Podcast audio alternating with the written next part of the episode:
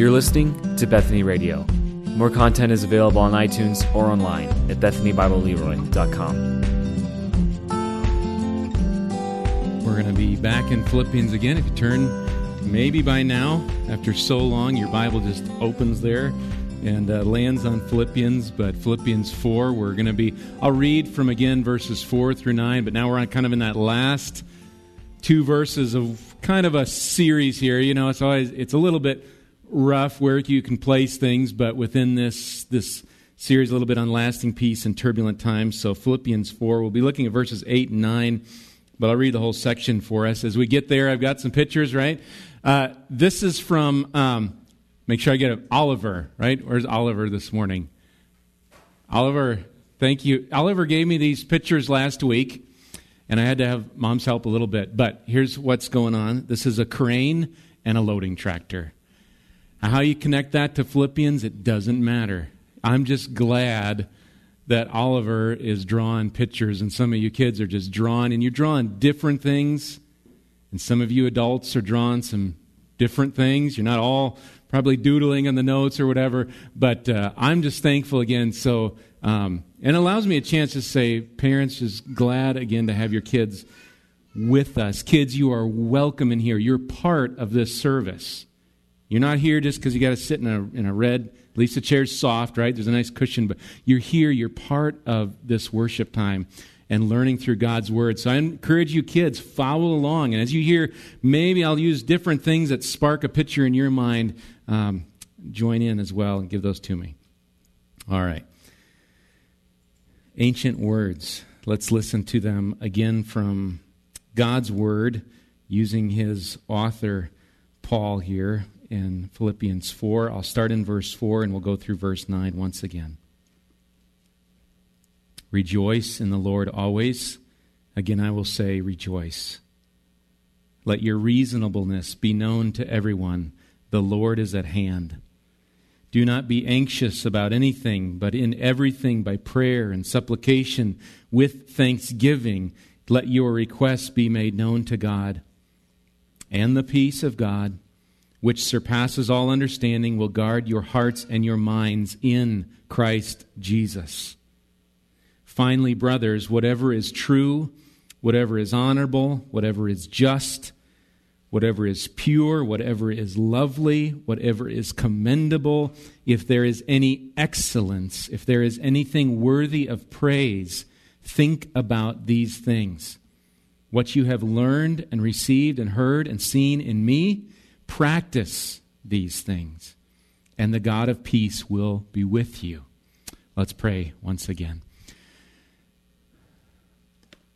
Father, we do agree that your Spirit is what is who gives us understanding of your word. Father, I just pray you'd bless this time. Lord, some of these these passages we're in a Philippians 4 such a familiar territory Lord, refresh us again with your word. Lord, ultimately refresh us with who your word points to the Son of God, Jesus Christ, our atoning sacrifice and our risen Savior, who is worthy of all glory and honor and praise. Lord, lift our hearts, including this preacher's heart, to you once again, that we would bow before you in adoration. And we pray this in the name of Jesus. Amen. I want to begin with, with this statement and put it, put it out there for you to think about. Here's the statement What you think about, what you think about is a major influence in how you live. What you think about is a major influence in how you live. Or, in other words, what occupies your thoughts and mind, what you dwell on, has an impact on what you do. For one example, James says this He asks, What causes quarrels and what causes fights among you? Is it not this, that your passions, and of our thoughts, our passions, our heart, passions are at war within you? You desire and do not have, so you murder. You covet and cannot obtain, so you fight and quarrel. Or last week we looked at worry and we looked at anxiousness and then the gracious call to not disconnect that, but to connect it to, to prayer, that anxiousness connecting us graciously to God via prayer, who will guard our hearts and minds in Christ. But having said this and, and saying this statement, what you think is a major influence in how you live, there's a danger. Because we can get so caught up in examining our thoughts is looking inside at our thoughts, our hearts, and minds, that we begin to leave God and the provision of Christ out of the picture. You may be familiar with the, um, I guess he was a pastor as well, the name Norman Vincent Peale. You ever heard that name before? He wrote a book, 1952. I've not read the book, but I've, I, you know, I've heard of it, um, called right, The Power of Positive Thinking. Norman Vincent Peale, Power of Positive Thinking. He started the publication as well, Guideposts. If you see that, I, I think they're, they're outside the grocery store and down here, Guideposts. Here's some of Peale's techniques for better living, and they included rules like this. These were techniques. Here's what you do better living, power of positive thinking. Here you do. Picture yourself succeeding, or think a positive thought to drown out a negative thought, or repeat Here's the phrase to repeat If God be for us, who can be against us? Repeat it 10 times. Repeat it 10 times a day. Or affirm that you are in God's hands.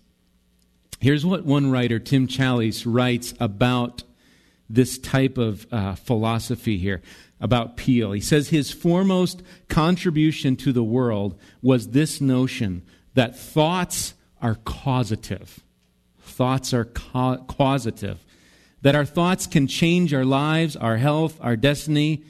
Readers were thrilled with this notion that if they believed it, they could have it, or be it, or do it. And his influence went wide. I mean, Oprah Winfrey influence. You heard of T.D. Jakes or Joel Osteen. Um, Robert Schuller, I don't know if he's, I think he's passed away now. Crystal Cathedral borrows from this, even presidents. I think even Trump talked about Norman Vincent Peale as a pastor, that sort of thing.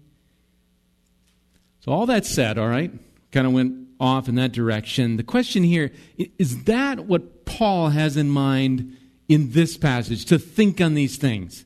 Is this maybe this is just an earlier version of the power of positive thinking? Peale just kind of grabbed it from here. Kind of a, a, a sort of do it yourself, a pep talk for the mind. Like, come on. Or is there more to what Paul is talking about in this passage? And I believe there is. So let's look. Let's seek to discern a familiar thing. Maybe you've got, um, I know at home we've got a coffee mug with this verse on it. Maybe you've got it uh, put up on, a, on a, a, poster or a piece of artwork, something like that. Let's look at it and, and seek again to discern what does God have? What does Paul have in mind as he writes this? So, verse 8 again. Finally, brothers, whatever is true, whatever is honorable, whatever is just, whatever is pure, whatever is lovely, whatever is commendable, if there is any excellence, if there is anything worthy of praise, think about these things. Paul here lists them. If you count them, there's eight things to think on true things, honorable things, just things, pure, lovely, commendable, excellent, things worthy of praise. It's really, a, it, it is a call to virtuous thinking, that idea of like high moral standards, virtue. And, and I think this is typically how this verse is used among Christians, kind of a how we're to think. I mean, if, if, we, if we get in a discussion maybe, and you've heard this, we're talking about maybe the choice of movies we watch, or music, or video games or anything of what you set your mind on, it, it seems this verse is, is possibly going to come up in that to think think on. What are you supposed to think on? Think on things that are lovely and commendable and excellent and praiseworthy. Kind of a, a, call here to get your mind out of the gutter, if you will. Don't, don't think on lustful things or impure things. Think on virtuous, good, praiseworthy things. But is this, is this all and completely what Paul has in mind here. Kind of a, a glorified, a template to just determine our media choices. We know it wasn't just media, but is, is that what this passage is to help us with? kind of to discern should I watch this movie? Should I, should I play this game? To do this music? That sort of thing. My answer, and you can, you can argue or, or chew on this and you be Bereans and search the scripture. There. My answer is yes and no. Yes and no. I'm not abandoning that thought line of these virtuous things to think on. So let's deal with the yes, yes part. I think we need to acknowledge there's a command here, right? Paul's not just saying these might be good ideas to look at, these are things to think on. Think about these things, praiseworthy things. So think, dear brother or sister in the Lord, is this particular movie or music or art or game or event or whatever, is it worthy of this list in front of you? Is what you set before your eyes lovely and pure and so forth? And oh my, we are faced, right, with our devices and everything else of all that is impure. In a, in a group this size, it's probably st- statistically um, uh, reasonable that there's men and or women dealing with clicking and looking at things that are impure, that are not commendable, that are not honorable. In a few clicks, we can be in a world of fantasy or, or any whatever sinful pleasure before your eyes seems open to us. So, yes, yes, we would do well to heed the call of this verse, to think on, to meditate on that which is good and lovely and pure and excellent and worthy of praise. In Sunday school, we were watching some uh, video from Ken Ham. Um, and we looked he looked at 2 corinthians 6.14 i'll read a little bit of that passage it says there do not be unequally yoked with unbelievers for what partnership has righteousness with lawlessness or what fellowship has light with darkness. And then Paul goes on a few verses later to say, he says, Beloved, let us cleanse ourselves from every defilement of body and spirit, bringing holiness to completion in the fear of God. So within these thoughts and this idea, there's, there's holiness, the call to holiness, to fear God, to meditate on, on His ways, and His ways are pure and lovely, and that sort of idea. In our thought life, that's Paul's focus here in verse 8. And the call is to think on these excellent and praiseworthy things. But again, is that it? Is that kind of where it stops? Just is it is it just a, a list of how to think? Maybe you're you're perhaps like me. You've come to this verse. I was just sharing with Hannah last night. You come to this verse, and maybe you read these eight things, and and just the weight of this, and then there's other lists, and these weights just pull at us. How can we do is this a checklist? How do I you mean every true, honorable, all these things? Or maybe we think, you know, I'll just I'll I'll, I'll do this technique. I'll live by this list. I'll repeat it every morning. kind of just I, I, can think this, think right. I can just do this, and when we do it in our own strength, and and once again, once again, we need to return. I think back to Paul's overriding theme in this book, lest we get off track. And I'm, I'm, I don't want to pull away the punch from, dear brother or sister, think on what is pure and right. But as we think in that way, there's something more. And I believe it's where Paul takes us. And, and I don't know if we'd be there if we'd not been studying the whole book, and that is Christ. For Paul, what is his game? To live is Christ. Let's do a quick review. I was originally going to go through other places in Scripture. It's just maybe more fun and, and, enjoyable to go right through Philippians and see a couple of those places. So you're already there, you found it. Go back to Philippians 1, verse 9. I'm going to hit seven places here to say, what is it? Is Paul, is there something more going on of this thinking pure, excellent things is this just a moral type lesson, or is there something deeper? Argue there is. Look at some of these. Look at Philippians 1 9 through 11. Paul is praying for them. Remember this? He says here, And it is my prayer that your love may abound more and more with knowledge and all discernment, thinking types things, right? So that you may approve what is excellent and so be pure and blameless for the day of Christ And then it kind of fills in. What's excellent, pure, blameless? Filled with the fruit of righteousness that comes through Jesus Christ to the glory and praise of God. So, whatever here is excellent, pure, blameless, it's the fruit of righteousness that comes through Christ to the glory of God. Okay? Let's keep going. We won't spend long on all these. Uh, chapter 1, verse 23. Look at verse 23. Some of these we, we continue kind of to come back to a little bit. 23 through 26. Paul says to them, I am hard pressed between the two. Right? Do I, do I live? Do I die? Whatever. I'm hard pressed between the two. My desire is to depart and be with Christ, for that is far better. But to remain in the flesh is more necessary on your account. Convinced of this, I know that I will remain and continue with you all for your progress and joy in the faith, so that in me you may have ample cause to glory in Christ Jesus because of my coming to you again. Paul's aim for them is Christ, and it's his aim for these brothers and sisters here. Verse 27, I won't read it, but it calls them again to have one mind, striving side by side for the faith of the gospel. Go to chapter 2, verse 5. Paul sets up Christ, the supreme example for how they're to live with one another. And what does he say? Have this mind that's a different one from the, from the, the Greek word think, where we're at in 4 8, but uh, at least I believe it is. I didn't, uh, let's see, I don't know on that one for sure, but I think it's a different one. But it's have this mind, so have this way of thinking among yourselves, which is yours in Christ Jesus. Christ is the example. Have this mind. What mind? The mind of Christ. Verse 16 of chapter 2. We're just cruising through. Verse 16. Um, amidst the call, remember that? Do all things without grumbling or questioning. Therefore, shine as lights, uh, shine as lights in the world. This crooked, twisted generation, shine as lights in the world. And then verse 16 says, holding fast to the word of life. The word of life. Hold fast, I think, in other words, to Christ to Christ, hold fast to Him. Philippians 3 8 through 9, probably self explanatory, but it's here. Look at chapter 3, verse 8.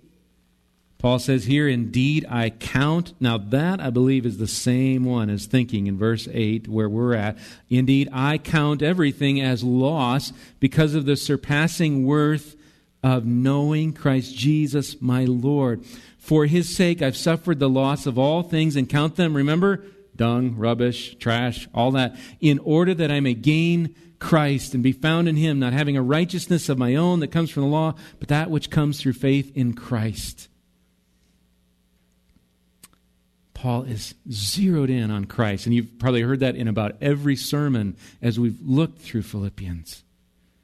Go on, chapter 3, verse 19. Now, this is fascinating as well. We're getting closer to our verse, but verse 19, here Paul, he's contrasting the enemies of Christ with a call to the citizens of heaven. And we're, we're just coming to this thinking, okay, thoughts, pure, excellent, praiseworthy, commendable, honorable. We'll kind of look at what he says to these enemies. Verse 19, their end, so these enemies of the cross of Christ, their end is destruction. Their God is their belly, and they glory in their shame with, you see it?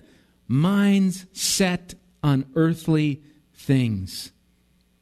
But our citizenship is in heaven, and from it we await a Savior, the Lord Jesus Christ, who will transform our lowly body to be like His glorious body by the power that enables Him even to subject all things to Himself. And then, the lastly, and, and I think this is quite helpful to us, as we sort out what's true, because there's a lot of whatevers in our verse, uh, chapter 4, verse 8. Verse 7, the immediate context in chapter 4, right before verse 8, comes verse 7, right, talking about prayer, result of anxiousness, giving to God requests, prayer, supplication, thanksgiving. And verse 7 says, And the peace of God, which surpasses all understanding, will guard your hearts and your minds in Christ Jesus. And John Phillips comments here, one commentary. Here's what he says Paul penned two words at the end of verse 7 Christ Jesus. Verse 8 stems directly out of thoughts of Jesus and leads us directly back to thoughts of Jesus. We must think of Christ. That is the ultimate secret of a positive thought life. All unworthy thoughts perish in his presence. I'll read the last sentence again. All unworthy thoughts perish in his presence. Now, let me just say without a work of the Spirit in our heart, our thoughts are, in fact, they are defiled, they are unclean. That's the point Jesus makes in Matthew 15 that what comes out of the mouth proceeds from the heart. And that's what defiles a person. It's not what goes into him, it's what, it's what comes out. But the promise of the gospel is that those who are made alive in Christ have something different. They have the mind of Christ. Okay, go one place outside, just the next book to Colossians, uh, chapter 3, and just let's look at this real quick. Colossians 3, then. One more place. We look at other scriptures, but Colossians 3. This may come to your mind as you think about minds on Christ. Colossians 3, I'll just read verses 1 through 3, but Paul is arguing here that merely saying no to things will not stop the indulgence of the flesh. Just say no, it's not enough. Colossians 3, 1 through 3 has this reminder. Paul says, If then you have been raised with Christ, okay? That's new life. You've been reborn again. You are with Christ. If then you have been raised with Christ, you've got new life, then seek the things that are above, where Christ is seated at the right hand of God. Set your mind on set your minds on things that are above, not on things that are on earth. For you have died and your life is hidden with Christ in God being raised with Christ, we can now work through this list and think rightly because we are in Christ. So head back to Philippians 4 8 then. Kind of a summary, kind of a bring this together before we get into verse 9. So, verse 8 those that have the mind of Christ, those that are saved by God, by His grace, are those whom Paul can now call on to think in ways that are of truth, pure, just, honorable, commendable ways, right? They're brothers. We're no longer slaves to evil thoughts, though they may come. We're not slaves like we were before Christ, before Christ gave us new birth by the Spirit. We're no longer slaves to evil thoughts, to lust, adultery, malice, anger, etc. The call of Paul to those who who are to live for Christ is to think on what is excellent and praiseworthy. And what's at the heart of that? What's at the heart of excellent, praiseworthy things? It's Christ. That kind of thinking is Christ, who is most excellent, most praiseworthy. So I, I can't see Paul simply saying here, hey, think some good thoughts or think positive thoughts yes, discern those things in life that are praiseworthy and pure and just and lovely and true and honorable, and yet, by God's Spirit, be led to think, or use the word meditate, on Christ, who's the fulfillment of all these things, and who's the, the main character and hero of this book and of the Bible. Look to him. But closely connected then Let's go on a little bit. Closely connected is verse 9. So, verse 8 is dealing with, if you would call the title, dwelling on Christ, meditating, thinking on Christ, dwelling on Christ. Verse 9 is the doing, that which honors Christ, the living for Christ. Verse 9, first part anyway. Paul says, What you've learned and received and heard and seen in me, practice these things. I believe the the, the, the call, the command here to think on such things, as we just looked at in verse 8, you know, think on these pure, lovely, commendable things, all those eight things, it's not disconnected from verse 9. Or, or we must not unhitch verse 9 from verse 8. Just like we said last week, you can't take, don't take anxiousness away from prayer. Do not be anxious, but pray. So think on these things. Remember what you learned and heard. Remember what you saw in me? Paul says to them. Otherwise, if we kind of unhitch it, we, we, we grow close to writing our own book, The Power of Positive Thinking here. Walter Hansen says this, one commentator used him multiple times. He says, Paul's use of the definite relative pronoun whatever. Now, some of you have that, some of you don't. Write it the start of verse 9. Maybe you have a what. Some of you maybe have a whatever there. I think NASB doesn't really show it super clearly, but he says Paul's use of that, that pronoun right there, whatever, indicates that his teaching and way of life exemplify those things that are considered to be excellent and praiseworthy. He's saying there's, there's a connection between the dwelling on, the thinking on, and the doing, the living. Uh, Paul's words, in a way, maybe you think of 1 Corinthians 11 1, where he says, Be imitators of me. Paul can say that, Be imitators of me as I am of Christ what Paul learned and received and saw and heard, he passes on to them via his letters and his living. And Paul not only wants them to think on Christ, grow in the knowledge of him, but to do it, to live like Christ, honor him in life or death. If, if Paul, going back to close to the beginning, right? If Paul um, was not ashamed of the gospel in prison, right? He relishes that, that the gospel's going for in prison, so should they. If Paul's greatest hope in life and death is to honor Christ, so too they. You get kind of the flow. What you've seen, what I've talked to you about in this, you do it as well. You learn, receive it. Did you hear it? Did you see it in me? Did you see me exalting Christ? You do likewise. Do the same thing. It's really, at its heart, it's discipleship. It's what Jesus did with his disciples. And it's Jesus seeking those who would follow him and then disciple others and pass it on. So, followers of Christ are those who think on Christ, they act like Christ. Paul's one of them. His call is for others to join them. And then this word, this word receive, you've learned and received. One writer pointed out it's got the idea of re- not just receiving it for yourself and going, this is great news. I'm, I'm learning these things. It's receiving with the idea of passing it on. That's what the ladies in the small fall are encouraging you to do. Find somebody else, grab someone, and, and walk and disciple someone, or, or ask someone, I, I have not been discipled. I, I can barely find Philippians. Would you help me? And come along. And men, the same call is to you. Find someone, disciple someone.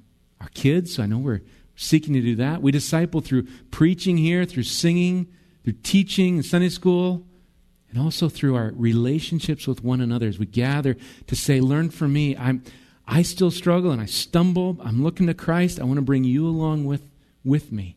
And be prayerful about who God would have you perhaps disciple or find someone to disciple you. And so Paul's call here in verse 9 is to practice these things. Not only think on excellent things, Christ as the supreme excellent one, but then do it. Live it out in the same way Paul lives, honoring Christ whether in life or in death. And then the section ends with yet another promise, and I think that's kind of where we get this lasting peace in turbulent times idea from this promise once again of peace. As one thinks on these excellent, praiseworthy things, you put into practice all of what Paul's shown by example, there is a promise that the God of peace will be with you. And that's what's going on in verse 9. The God of peace will be with you. Paul circles back once again to this, this idea of the peace of God. We saw it in verse 5 the Lord is at hand or the Lord is near. Perhaps his proximity or maybe more likely he's coming again. He's close to coming again. The Lord is near. We saw it at the end of verse, uh, verse 7 last week the peace of God which guards in Christ. And now here, verse 9, this kind of this climax statement the God of peace will be with you. So think on these things, practice these things, and the God of peace will be with you. Now, question. This, is a new way of salvation. If we, if we think right, we do right, this is how we get the God of peace with us. That idea. I don't, I don't think Paul, I'll say it clearly, Paul does not have in mind a justification by thought and deed. What's Paul's words? Justification by faith. He's not saying if you just think the right things, right? Get that thinker right, get that doing right, and God's going to be with you. Paul's been so clear about the righteousness we have through Christ. That said, so we're putting that, okay? It's not a salvation, but it still says the God of peace will be with you.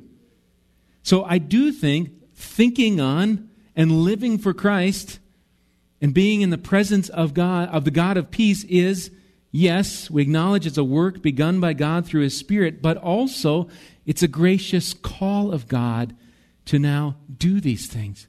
This is your, your, your action. It's not your saving action. It's what you do as a follower. It's what you do as a, as a son and daughter of the king.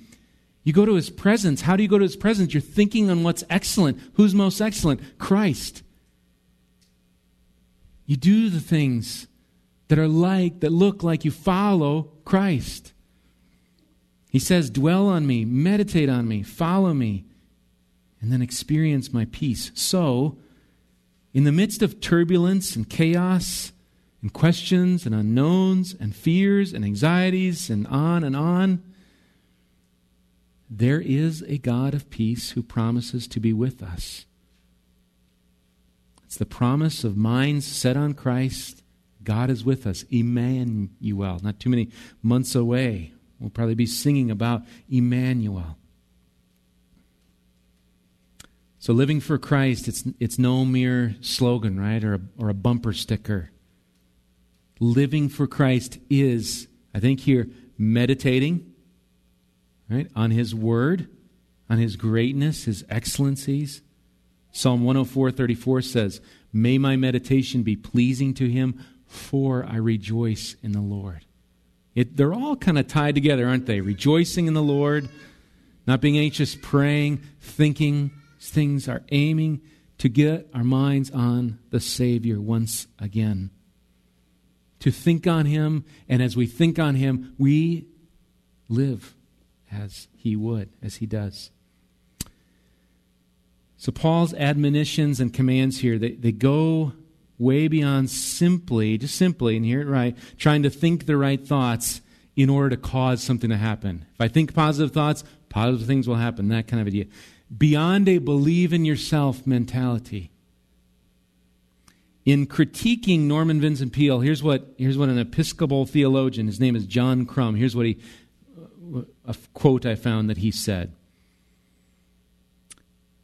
This idea of the power of positive thinking. He said, The emphasis upon techniques, such as the repetition of confident phrases or the manipulation of certain mechanical devices, gives the impression of a thoroughly depersonalized religion.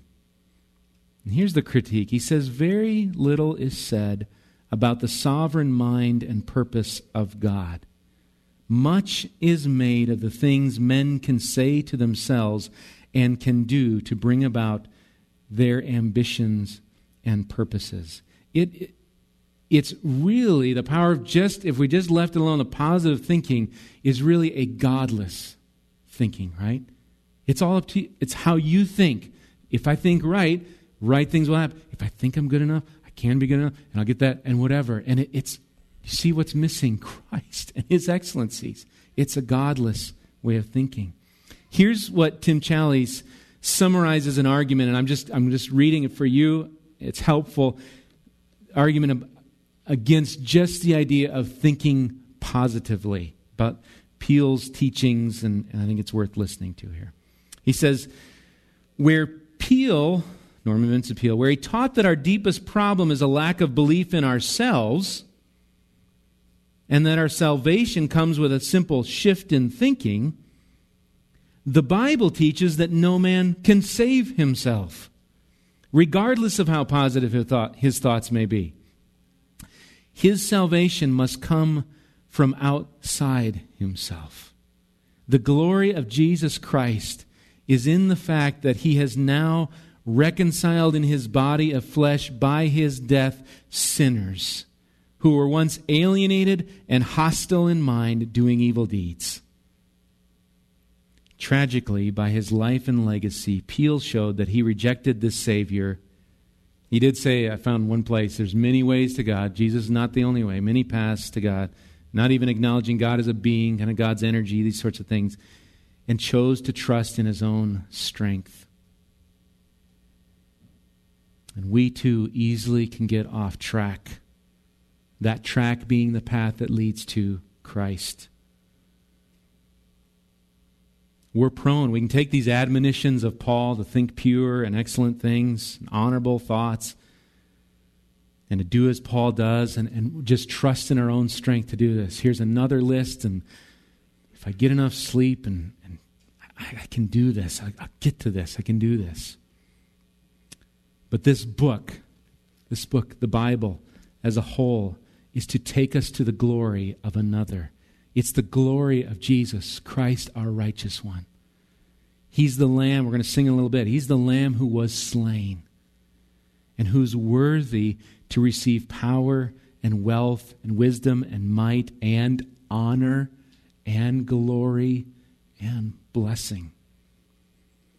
The power of gospel thinking is that our lives, our relationship with God, our hope for eternity is dependent not on us, but on Christ.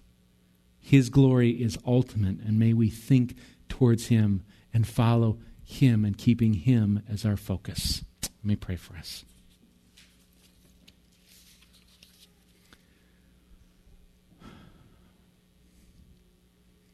Lord, it seems there's a couple ways we can go with this passage today. Lord, you know my prayers of this week and just some of the difficulty of working through this section and what's lovely and what's pure and what's honorable. Lord, I, want to, I don't want to discount fact here and pray for those today that need to hear, they need to be think their, their thought life is in the gutter. And it is not Christ like. It is worldly like. Lord, may they not initially hear it's okay to think that way. Lord, bring about the conviction that takes our thoughts back.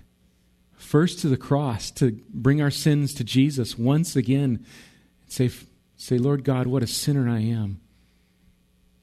And then, Lord, lead our thoughts to the righteous, the excellent one, the pure and blameless one of Jesus Christ. And may we think on Christ. And as, Lord, as we think on you, Lord Jesus, may you change our thoughts to be excellent and praiseworthy. And then, Lord, as we think that way, may we live that way.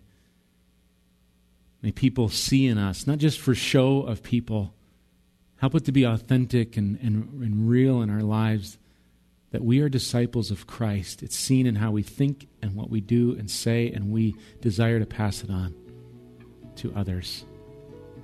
Lord, we pray for your encouragement in this, your guiding, and we thank you that you, you have, you dwell in us by your Spirit to guide us to your truths and to guide us to Christ. And we thank you for this, Lord. In Jesus' name, amen.